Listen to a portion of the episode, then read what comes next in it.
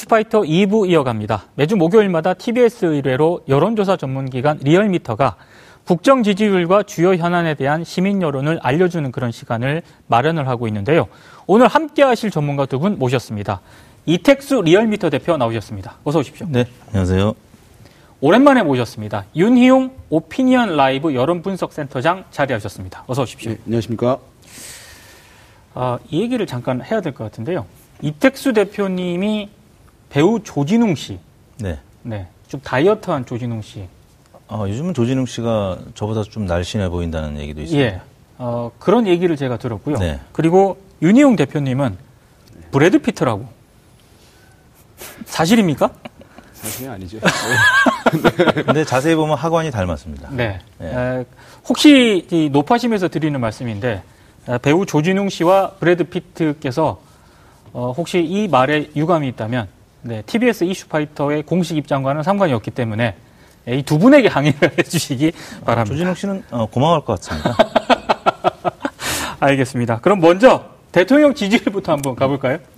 네, 음, 문재인 대통령 지지율이 47.9%로 3%포인트 올랐습니다. 부정평가는 3.2%포인트 빠진 46.5%. 지난 아하. 3주 동안의 내림세를 멈추고 어, 40%대 중후반으로 반등했습니다. 다시 긍정평가가 이제 부정평가를 오차 범위 내에서 앞서기 시작했는데요. 예. 최근 40%대 초반 어, 그래프 보시는 것처럼 한 2주 동안은 음, 부정평가가 긍정평가를 앞서는 이른바 데드크로스 어, 상황이 됐었는데 어, 3주 만에 다시 예, 긍정 평가가 오차범위 내긴 합니다만 아, 부정 평가를 앞섰습니다. 어, 이번 주 같은 경우는 이제 에, 김학의, 장자연, 또 버닝썬 사건 등 이제 권력기관 또 언론 음, 연루 정황의 특권층 비리 의혹이 이제 국민적 공분을 사, 어, 샀죠. 그래서 예. 이제 문재인 대통령이 이 사건을 어, 철저히 수사라고 지시를 어, 내렸습니다. 그렇죠. 아, 그러면서 어, 검찰의 이제 과거사회 활동 기간 연장 음, 소식이 있었습니다. 아, 화요일, 수요일 뭐 계속 이제 지지율이 반등하면서 예. 어, 모처럼 어, 문재인 대통령 지지율이 이, 올랐던 것으로 나타났습니다. 버닝썬이라든가 예. 뭐 김학의 장자연 사건에 대해서 이렇게 철저한 수사를 지시한 게 가장 큰 원인으로 봐야 될까요?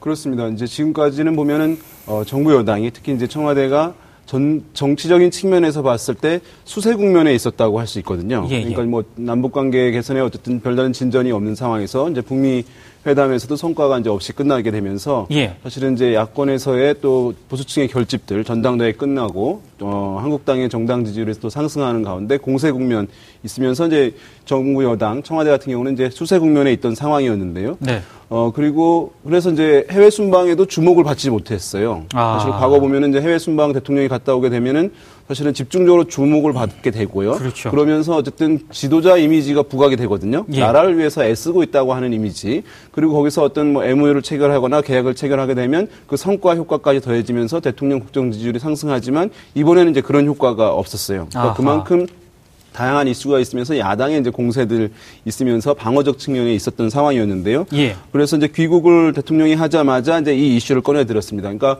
어떤 이슈에 대해서 청와대가 또는 대통령이 주도하는 모습을 보이고 또 개혁하는 모습을 보이게 되면 어쨌든 국민들이 거기서 이제 어, 환호할 수밖에 없는 상황이고 그것이 이제 국정 지지율의 상승으로 나타나게 되는데요.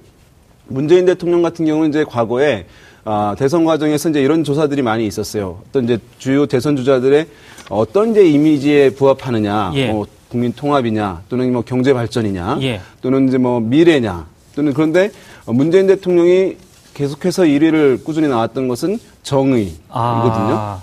그러니까 대통령이 어쨌든 법조인 출신이기도 하겠습니다만 그 모습에서 어, 정의를 추구하는 정의의 가치를 추구하는 것에 대해서 어, 국민들이 유권자들이 반응도가 높은 그런 차원 이라고 할 수가 있어요. 예. 그런데 방금 이제 말씀하신 어, 버닝썬 사태라든가 이제 장자연 또는 김학의 사건 같은 것을 철저하게 수사하라라고 하는 것은 어, 문재인 대통령이 가지고 있는 그 정의의 이미지에 이제 부합하는 측면들이 있기 때문에 예. 다른 이제 사안들보다 오히려 이제 상승 효과가 더 크게 나타나는데 아, 작용을 했다 이렇게 분석이 될 수 있겠습니다. 아. 이택수 대표님. 네. 항상 중요한 게 중도층이 어느 쪽으로 갈 것인가 이거 아니겠습니까?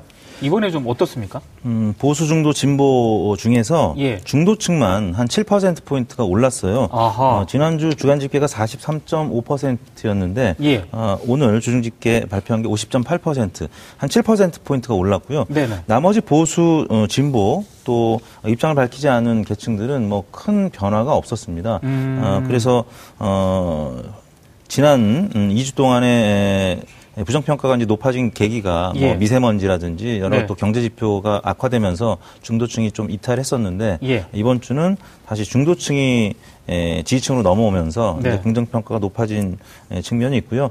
연령대별로는 이제 20대가 이제 지난주에는 부정평가가 소폭 높았는데 그렇죠. 이번 주 또 어, 긍부정이 비슷해졌고요. 네. 50대도 좀 올랐습니다. 그리고 이제 전통적으로 어, 지지를 많이 하는 어, 30대, 40대 같은 경우도 어, 이번 주 들어서는 어, 30대는 음, 6%포인트, 40대는 2%포인트 음, 올랐습니다. 어, 이제 한국당과 이제 민주당의 이, 이 싸움의 에, 정도가 이제 굉장히 심화되다 보니까 그렇죠. 어, 지지층도 어, 문재인 대통령 지지층도 좀 결집하는 네. 그러니까 좀 위기감을 느꼈던 거겠죠. 방금 말씀하셨던 것처럼 해외 순방까지 갔는데 네. 어, 여러 가지 또 어, 뭐 의전상 또 문제들도 있었고 아, 그렇죠. 러니까 예. 이제 지지층이 관심을 갖고 좀 어, 계속 그 여러 가지 이 권력 기관과 관련된 어, 김학의 장자연 뭐 이런 사건들에 대해서 예. 철저한 수사가 있어야 되겠다. 특히 20대가 이런 이슈에 관심이 많기 때문에 네. 20대 중도층 어, 이런 계층에서 좀 어, 문재인 대통령을 다시 좀 지원하는 어, 음. 그런 어, 목소리를 낸 것 같습니다. 아하. 그 중, 지금 이제 말씀하신 것 중에 중도 성향층에서의 어쨌든 반등 이것이 이제 주요하게 대통령 부정 지지율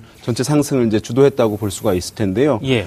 어, 이 중도층 이제 조사에서는 항상 이제 마지막 부분에 선생님의 이념 성향이 이제 어디입니까라는 질문이 들어가게 되거든요. 네네. 통상 네. 그래서 이제 그러면 진보 성향에 가깝다, 진보 성향이다, 중도 성향이다, 보수 성향이다 이렇게 이제 얘기를 하게 되잖아요. 예. 근데 지금 이제 진보 성향층 또는 보수 성향층은 이미 각 정당의 대표적인 정당들로 지지층들이 결집이 되어 있는 상황이고요. 네. 어, 지금 뭐 다른 이제 정당 지지율이나 대통령 국정 평가에 있어서 변동폭을 가져오는 것은 이 중도층입니다. 그렇죠. 그러니까 정치적 성향에 강하지 않은 분들이거든요. 이분들은 어, 정치적 이슈보다는 어떤 민생에 관련한 이슈 또는 사회와 관련한 이슈 이런 것에 이제 반응도가 높게 나타납니다. 그러니까 아하. 미세먼지 같은 경우에 가장 반응하는 층도 바로 이 중도층들이라고 할 수 있어요. 예. 정치적으로 바라보지 않고 실제적으로 피해를 받, 보니까 이제 반응을 하는 것이고 네. 그다음에 이제 아까 말씀하신 그 세 가지 이슈들 이것들은 이제 어, 사회적 이슈인 것이거든요. 음. 어, 사회적 약자, 사회적 이슈에 관한 문제들 개혁하겠다라고 하는 것을 어, 메시지로 이 중도층에게 전달이 된 것이기 때문에 네. 정치적인 성격을 강하게 갖지 않는 사안임에도 불구하고 중도층이 이제 반응한 이유가 여기에 있다고 할 수 있겠죠. 아하, 알겠습니다.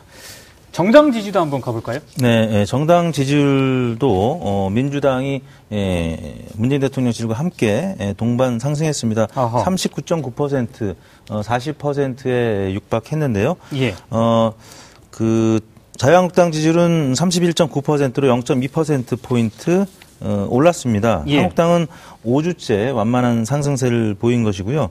어, 민주당 같은 경우는 어, 지난 3주 동안의 내림세를 멈추고 반등한 것입니다. 예. 한국당은 아, 좌파 독재 패스트트랙 또 문 대통령 수사반장 자처 어, 등의 예, 대정부 공세를 이어갔죠.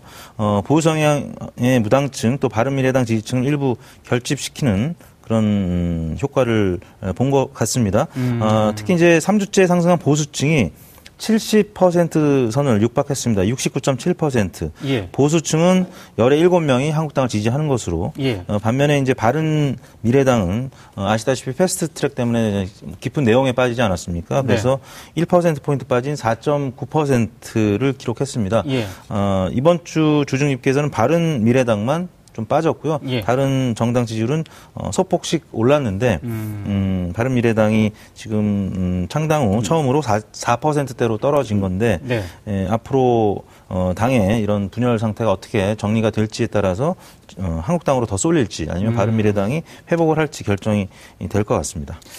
그 지금 이제 바른미래당 이제 소폭 하락하면서 이것이 이제 한국당도 이 국면에서 또 상승하는 현상도 네네. 나타나고 있다는 것은 어 이제 보수 성향층에서도 강경한 이제 보수 성향층이 있고 이제 또 중도에 가까운 보수 성향층들이 그렇죠. 있을 수 있잖아요. 그러니까 예. 그럼 중도에 가까운 보수 성향층들은 이제 바른미래당에 대한 지지를 보내고 있던 상황에서 네. 어, 최근의 흐름들은 이제 한국당으로 그 층들이 좀 옮겨가고 있는 그런 양상을 이 조사 결과에서 확인할 수 있는 상황이고요. 음. 그 다음에 어, 더불어민주당 지지율 같은 경우에는 한 3% 포인트 가량 이렇게 올랐다고 지금 결과에 나왔잖아요. 예. 정당 지지율은 사실 3%면 상당히 많이 오른 것입니다. 네. 어, 왜냐하면 이 정당 지지율은 쉽게 변화하는 지표가 아니거든요. 네네.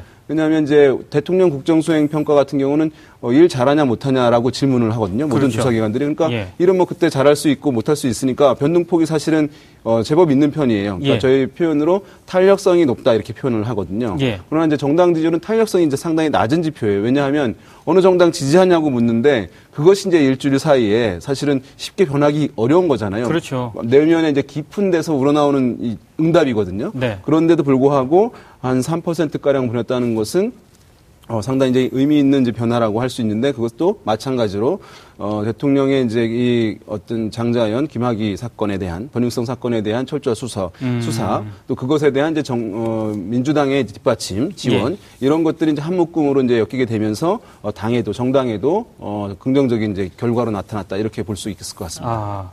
근데 지금 네. 포항 지진과 관련해 가지고요. 네네. 이게 인재다라고 그 결론이 내려지지 않았습니까? 네.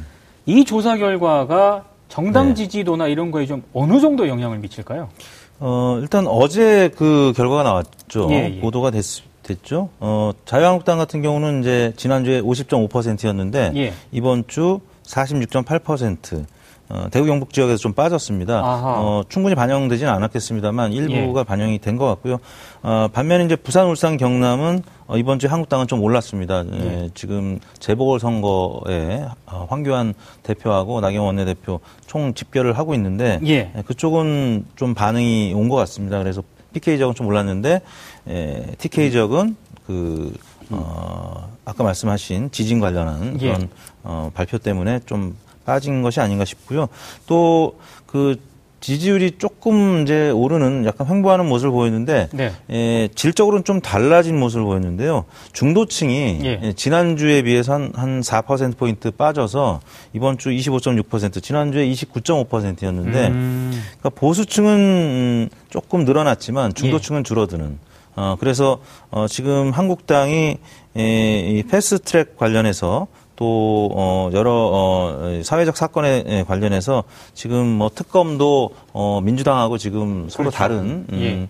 어, 타이틀로 지금 어, 공세를 하고 있는데 뭐 그러다 보니까 중도층은 좀 이탈하고 보수층은 더 결집하는 음. 지지율은 뭐 거의 비슷했잖아요. 지난주에 31.7%였는데 오늘 31.9%였으니까 예. 음, 결국에는 어, 중도층이 빠지고 보수층이 결집하는 어, 집토끼를 잡는 한 주간이 아니었나 아. 싶습니다. 그뭐 포항 지진 같은 경우에는 뭐 지난 정부도 아니고 그 전 정부의 사실은 그렇죠. 일이었기 때문에 예. 그 결정을 하고 한 것이 그래서 지금 이제 정권을 사실은 많이 건너뛰어서 지금에 와서 이제 보수 정당에 대한 지지율에 직접적으로 의미 있게 이제 변화를 가져오기는 사실 어려운 측면이 있다고 아, 할수 있겠고 예. 실제적으로 이제 포항 같은 경우에는 아직도 이제 두려움에 떨는 분들이 있는 것이고 아직 해결이 안 된 상황이기 때문에 또 피해를 보신 분들이 많이 있어서 포항 지역에서는 어 그것에 대한 이제 불만들 일정 부분 정치적인 이제 어 지표상에서의 변화도 있을 수 있겠습니다만은 예. 이제 전체 이것은 포항만 조사하는 것이 아니잖아요. 그렇죠. 대구 경북도 있고 또 뭐 PK 지역도 있고 전국 전체로 보는 것이니까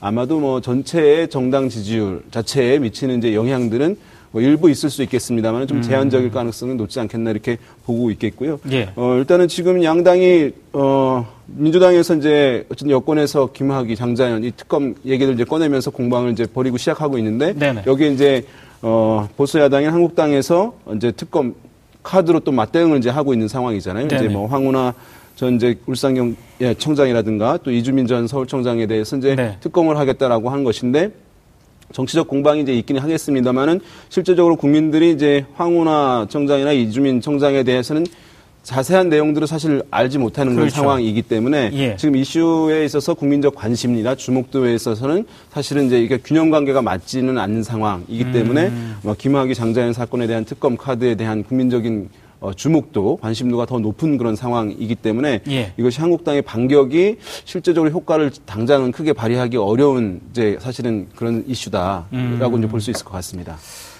선거제 네. 개혁 법안 관련해 가지고요. 지금 아까도 말씀을 해주셨지만 바른 미래당이 지금 거의 내용 상태인데 네. 어떻게 좀 좀잘 음. 추진이 될까요? 아니면 자칫 이 정도 이 상황에서 깨질 수도 있다 뭐 이런 음. 우려도 지금 나오거든요. 그 바른미래당의 이제 바른 정당 출신 의원들의 네. 의견은 어 이제 순수한 마음에서 이제 어 지금 접근하고 있다라고는 하지만 예. 어그 여의도 정치권 바깥에서 보는 어이 관객의 입장에서 봤을 때는 예. 이게 내년 총선을 앞두고 그렇죠. 어, 보수가 연합하기 위한 어떤 음, 뭔가 자락을 깔아놓는 것이 아니냐. 아. 그래서 어, 여하튼 지금 내년 총선을 생각하면 어, 보수 연합 어, 한국당과 뭐 합당에 대한 연대를 해야 되는데 그렇죠. 어, 그 명분을 쌓, 쌓는 것이 아니냐라고 이제 바라볼 수밖에 없는 것인데요. 예. 뭐 그런 차원에서 어, 이 바른미래당의 내용은 쉽게 수습되지 않을 것 같다라는 전망들이 더 많은 것 같습니다. 음. 어, 더욱이 지금 어, 김학의 장자연 사건과 또 황은하 이주민 특검 발의 뭐 이런 어, 정쟁 때문에 예. 민주당과 한국당의 1대1 대결 구도로 지금 치닫고 있거든요. 그렇죠. 뭐 그러다 보니까 지금 나머지 이 3당, 4당의 지지율은 지금 사실 많이 약화되어 있는 상황이라서 예. 어, 이런 상태에서 어, 내년 총선을 치른다? 어, 쉽지 않을 거라고 이제 보는 것이죠. 그래서 음. 어떻게든 판을 지금 바꿔야 되는데, 네. 어, 패스트 트랙으로, 어, 가는 것이 국회의원들 이제 개인 입장에서는 음, 바른 미래당 음, 소속 의원들 입장에서는 어, 명분은 맞다고 해도 이제 개별적으로 지역구 어, 셈법에 들어가면은 여러 가지 좀 어려운 음, 상황이 네. 연출될 수 있기 때문에 그래서 이제 계속 어, 이런 트러블이 나온 아. 것이 아니냐 생각이 됩니다. 사실은 이제 지금 정당의 선거에서의 득표율을 어쨌든 예. 이제 의석수로 전환을 어쨌든 최대한 맞춰서 한다. 뭐 지금 이제 50, 100% 연동형에서 50% 연동형으로 네. 하고 이제 비례를 늘리기로 했습니다만은 어쨌든 그렇게 하게 되면 군소 정당으로서는 이것보다 사실 더 좋은 것은 없거든요. 그렇죠. 예, 왜냐하면 어, 지금 존속 여부를 고민해야 되는 상황인데 본인들의 어쨌든 득표율을 10%만 나온다 하더라도 예. 상당한 이제 의석수를 확보할 수 있는 것이니까 이것이 그 바른 정당 등에 이게 상당히 이것은 좋은 제도인 건 틀림없어요. 네. 정당 자체 이 제도 자체를 평가해보다는 그 정당에게 미친다고 한다면 네. 어, 그런데도 불구하고 이제 일부 어, 의원들 같은 경우는 이제 반대하고 있는 것이잖아요. 네. 명분은 어, 이런 선거제도 같은 경우는 모든 정당들이 합의를 통해서 해야 된다라고 하는 이제 명분을 내세우고 있습니다만 은 예. 지금 실제적으로 정당에 도움이 되는 것을 다른 이유 때문에 반대하고 있다는 것은 이제 실제 상식적으로 약간 이제 쉽게 이해하기 어려운 측면이 음. 있어요. 그래서 보면은 어 우리가 정치인들 정치 세력에서는 어떤 이제 행동에 행보에 있어서는 어, 에너지가 축적돼야 되고 명분이 축적돼야 되는 측면이 있거든요. 예. 예 그런 차원에서 보면은 아, 지금 이것을 그 좋은 명분으로 이제 합의해야 된다. 그런데 그것을 어떤 이제 일부 정당만 연합해서 하는 것은 옳지 못하다라고 하면서 본인들의 의견이 받아들여지지 않는다라고 예. 하는 명분을 축적하고 에너지를 음. 축적해서 이후에 어쨌든 보수 말씀하신 우리 대표님 말씀하신 보수 통합이라든가 이런 행보로 이제 이어질 가능성이 높지 않 어, 묻지 않겠냐. 그것을 또 일정 부분 의도한 것 아니냐라고 하는 이제 여의도의 분석들, 전문가들의 분석이 지금 많이 나오고 있는 그런 상황이죠. 그 보궐선거가 이제 네. 본격화됐는데요. 음. 이 굉장히 거친 언사들이 막 나오기 시작했거든요. 네. 앞으로 저 이런 상황이 끝까지 가지 않겠습니까? 4.3 재보궐선거까지요? 네네네. 네, 그렇겠죠. 그럼 정치는 이제 좀 당분간은 네. 여야 협치나 이런 거는 실종이 된다고 봐야 되는 건가요? 어, 이제 극한 대립으로 가겠죠. 그리고 네. 이제 다음 주에는 또 장관 음, 그렇죠. 어, 후보자 청문회가 있기 때문에 예. 아마 굉장히 시끄러울 겁니다. 음. 어, 뭐 그렇게 되다 보면은 어, 이런 패스트트랙이나 또 이런 여러 가지 문제들이 조금은 뒷전으로 밀려지고 아. 어, 재보궐 선거하고 이제 후보자 청문회 예. 뭐 굉장히 핫한 뉴스들이 많이 나올 거고요. 네. 그런 상황에서는 한국당 지지율이 지금 32%까지 육박을 하고 있는데 한국당 지지율이 조금 더 오를 가능성도 있습니다. 어. 어, 지금 여러 가지 사안들이 어, 대략 한국당을 고립시키고 다른 정당들이 이제 뭉쳐서 하는데 예. 뭐 최근 여론조사 이슈 결과들을 보면은 대략 35% 이상은 어, 나오거든요. 네. 어, 그런 걸 보면은 한국당 지지율이 지금 35% 미만이기 때문에 35%로 수렴할 가능성들이 있어요. 음. 어, 그래서, 어, 더욱이 이제 재보궐선거가, 어, 최소 한 석에서 만약에 두 석을 한국당이 가져간다라고 하면은 예. 한국당 지지율은 이제 더 가파르게 오를 가능성이 있죠. 그래서 음. 민주당 지지율과 어, 이른바 또 골든 크로스 혹은 데드 크로스처럼 이제 크로스가 일어날 가능성도 있기 때문에 아하. 아마 민주당에서도 청문회는 최대한 이제 방어하고 예. 재보궐 선거도 어떻게든 어 진보 진영에서 한석 이상 무조건 가져가야 하는 뭐 예. 그런 어, 전략들이 나오지 않을까 싶습니다. 아하. 이제 남북 관계 지금 개선 중요한 국면이고 역사적인 예. 민족적 차원에서 상당히 중요한 문제이고 선거제 개혁도 사실은 이것이 어, 매우 중요한 이슈잖아요. 이제 이후에 우리나라의 어쨌든 어, 국민들의 의견을 대표를 어떻게 할 것이냐, 어떤 제도로 할 것이냐 매우 중요한 상황이기 때문에 음. 예. 각 정치 세력들이 사실은 타협하고 협의하고 논의하는 이런 과정들이 매우 필요한 사안들임에도 불구하고 지금 말씀하신 이제 이 보궐선거 두 곳밖에 되지 않습니다만은 보궐선거의 경우에는 투표율이 높지 않아요. 아. 그러니까 한 30%대의 투표율이 나올 가능성이 높거든요. 좀 많이 나와야 이제 40% 정도 되는 것인데 예. 이것은 무슨 얘기냐 하면 각 당의 지지층들을 결집해서 하는 싸움인 거예요. 예. 여기서는 이제 중도층을 더 확장하고 이런 논의가 들어가지 않습니다. 보궐선거에서는 네. 투표율이 낮기 때문에 정치적인 성향이 강한 분들만 주로 투표장에 나오게 되는 것이거든요. 예. 그렇기 때문에 어, 각 정당에서는 어쨌든 이 보궐선거에서 일정 부분 성과를 거두기 위해서는 그 지지층에게 호소하는 전략을 앞으로 이제 13일 동안 예. 어, 4월 2일까지 할 수밖에 없는 그런 상황입니다. 그렇게 되면은 그 안에 이렇게 이제 각 정당 간에 어, 논의하고 협의하는 이런 모습들을 아마 쉽게 국민들이 보기는 어려운 이제 국면이 될 가능성이 높죠. 음. 시간 관계상 네. 현안 조사는 일단 저기 네, 좀 논외로 하고요. 네, 만약에 이번 네. 재보궐 선거에서 그 자유한국당 쪽으로 쪽으로 만약에 좀 좋은 성적이 나온다. 네. 그럼 황교안 대표 체제 리더십은 어떻게 되는 걸까요? 음, 그 결과에 황교안 따라서. 대표가 만약에 두 석을 예. 다 이긴다라고 하면은 어 이기는 선거 이제 이기는 대표 옛날에 박근혜 전 대, 그렇죠. 박근혜 전 대통령이 네. 선거만 나가면은 이겼잖아요. 네. 뭐 재보궐 선거는 특히 더 그랬는데 만약에 이번에 두 석을 다 가져간다라고 하면은 어 급격하게 황교안 대표가 아하. 당에 에, 구심력을 가져가고 예. 어 바른 미래당이라든지 뭐 다른 또 대한애국당이라든지 이 에, 통합의 중심이 될수 음. 있습니다. 그런 네. 차원에서는 황교안 대표가 지금도 이제 차기 주자 조사하면은 많이 앞서고 있는데 예. 에, 그쪽으로 이제 많이 쏠릴 가능성이 있는 것이죠. 그래서 예. 최근 들어서 뭐 그 이제 모 정치 평론가가 황교안 대표가 내년 총선 전에 에, 지도 체제가 와야 될 것이다. 뭐 네. 그럴 가능성이 40% 넘는다라고 했는데 만약에 두 석을 다 가져간다라고 하면은 황교안 대표 중심의 보수 어, 정계 개편이 일어날 가능성이 있죠. 만약에 어, 패한다면 어떻게 될까요?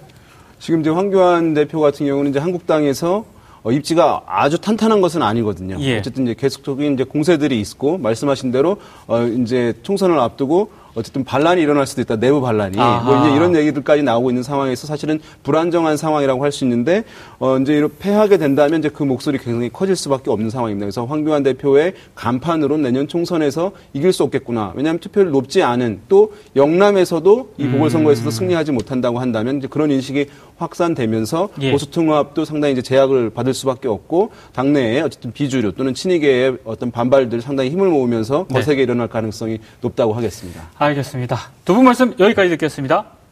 감사합니다. 3월 21일 목요일 이슈파이터 이제 마쳐야 될 시간입니다. 시청해주신 여러분 고맙습니다. 내일 다시 찾아뵙도록 하겠습니다.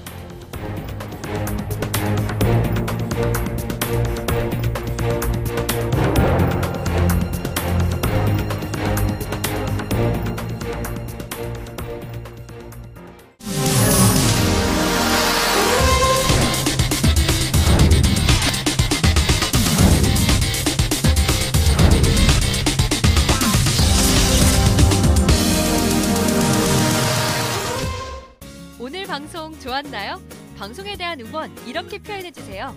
다운로드하기, 댓글 달기, 구독하기, 하트 주기. 더 좋은 방송을 위해 응원해주세요. 다운로드하기, 댓글 달기, 구독하기, 하트 주기. 기억하셨죠?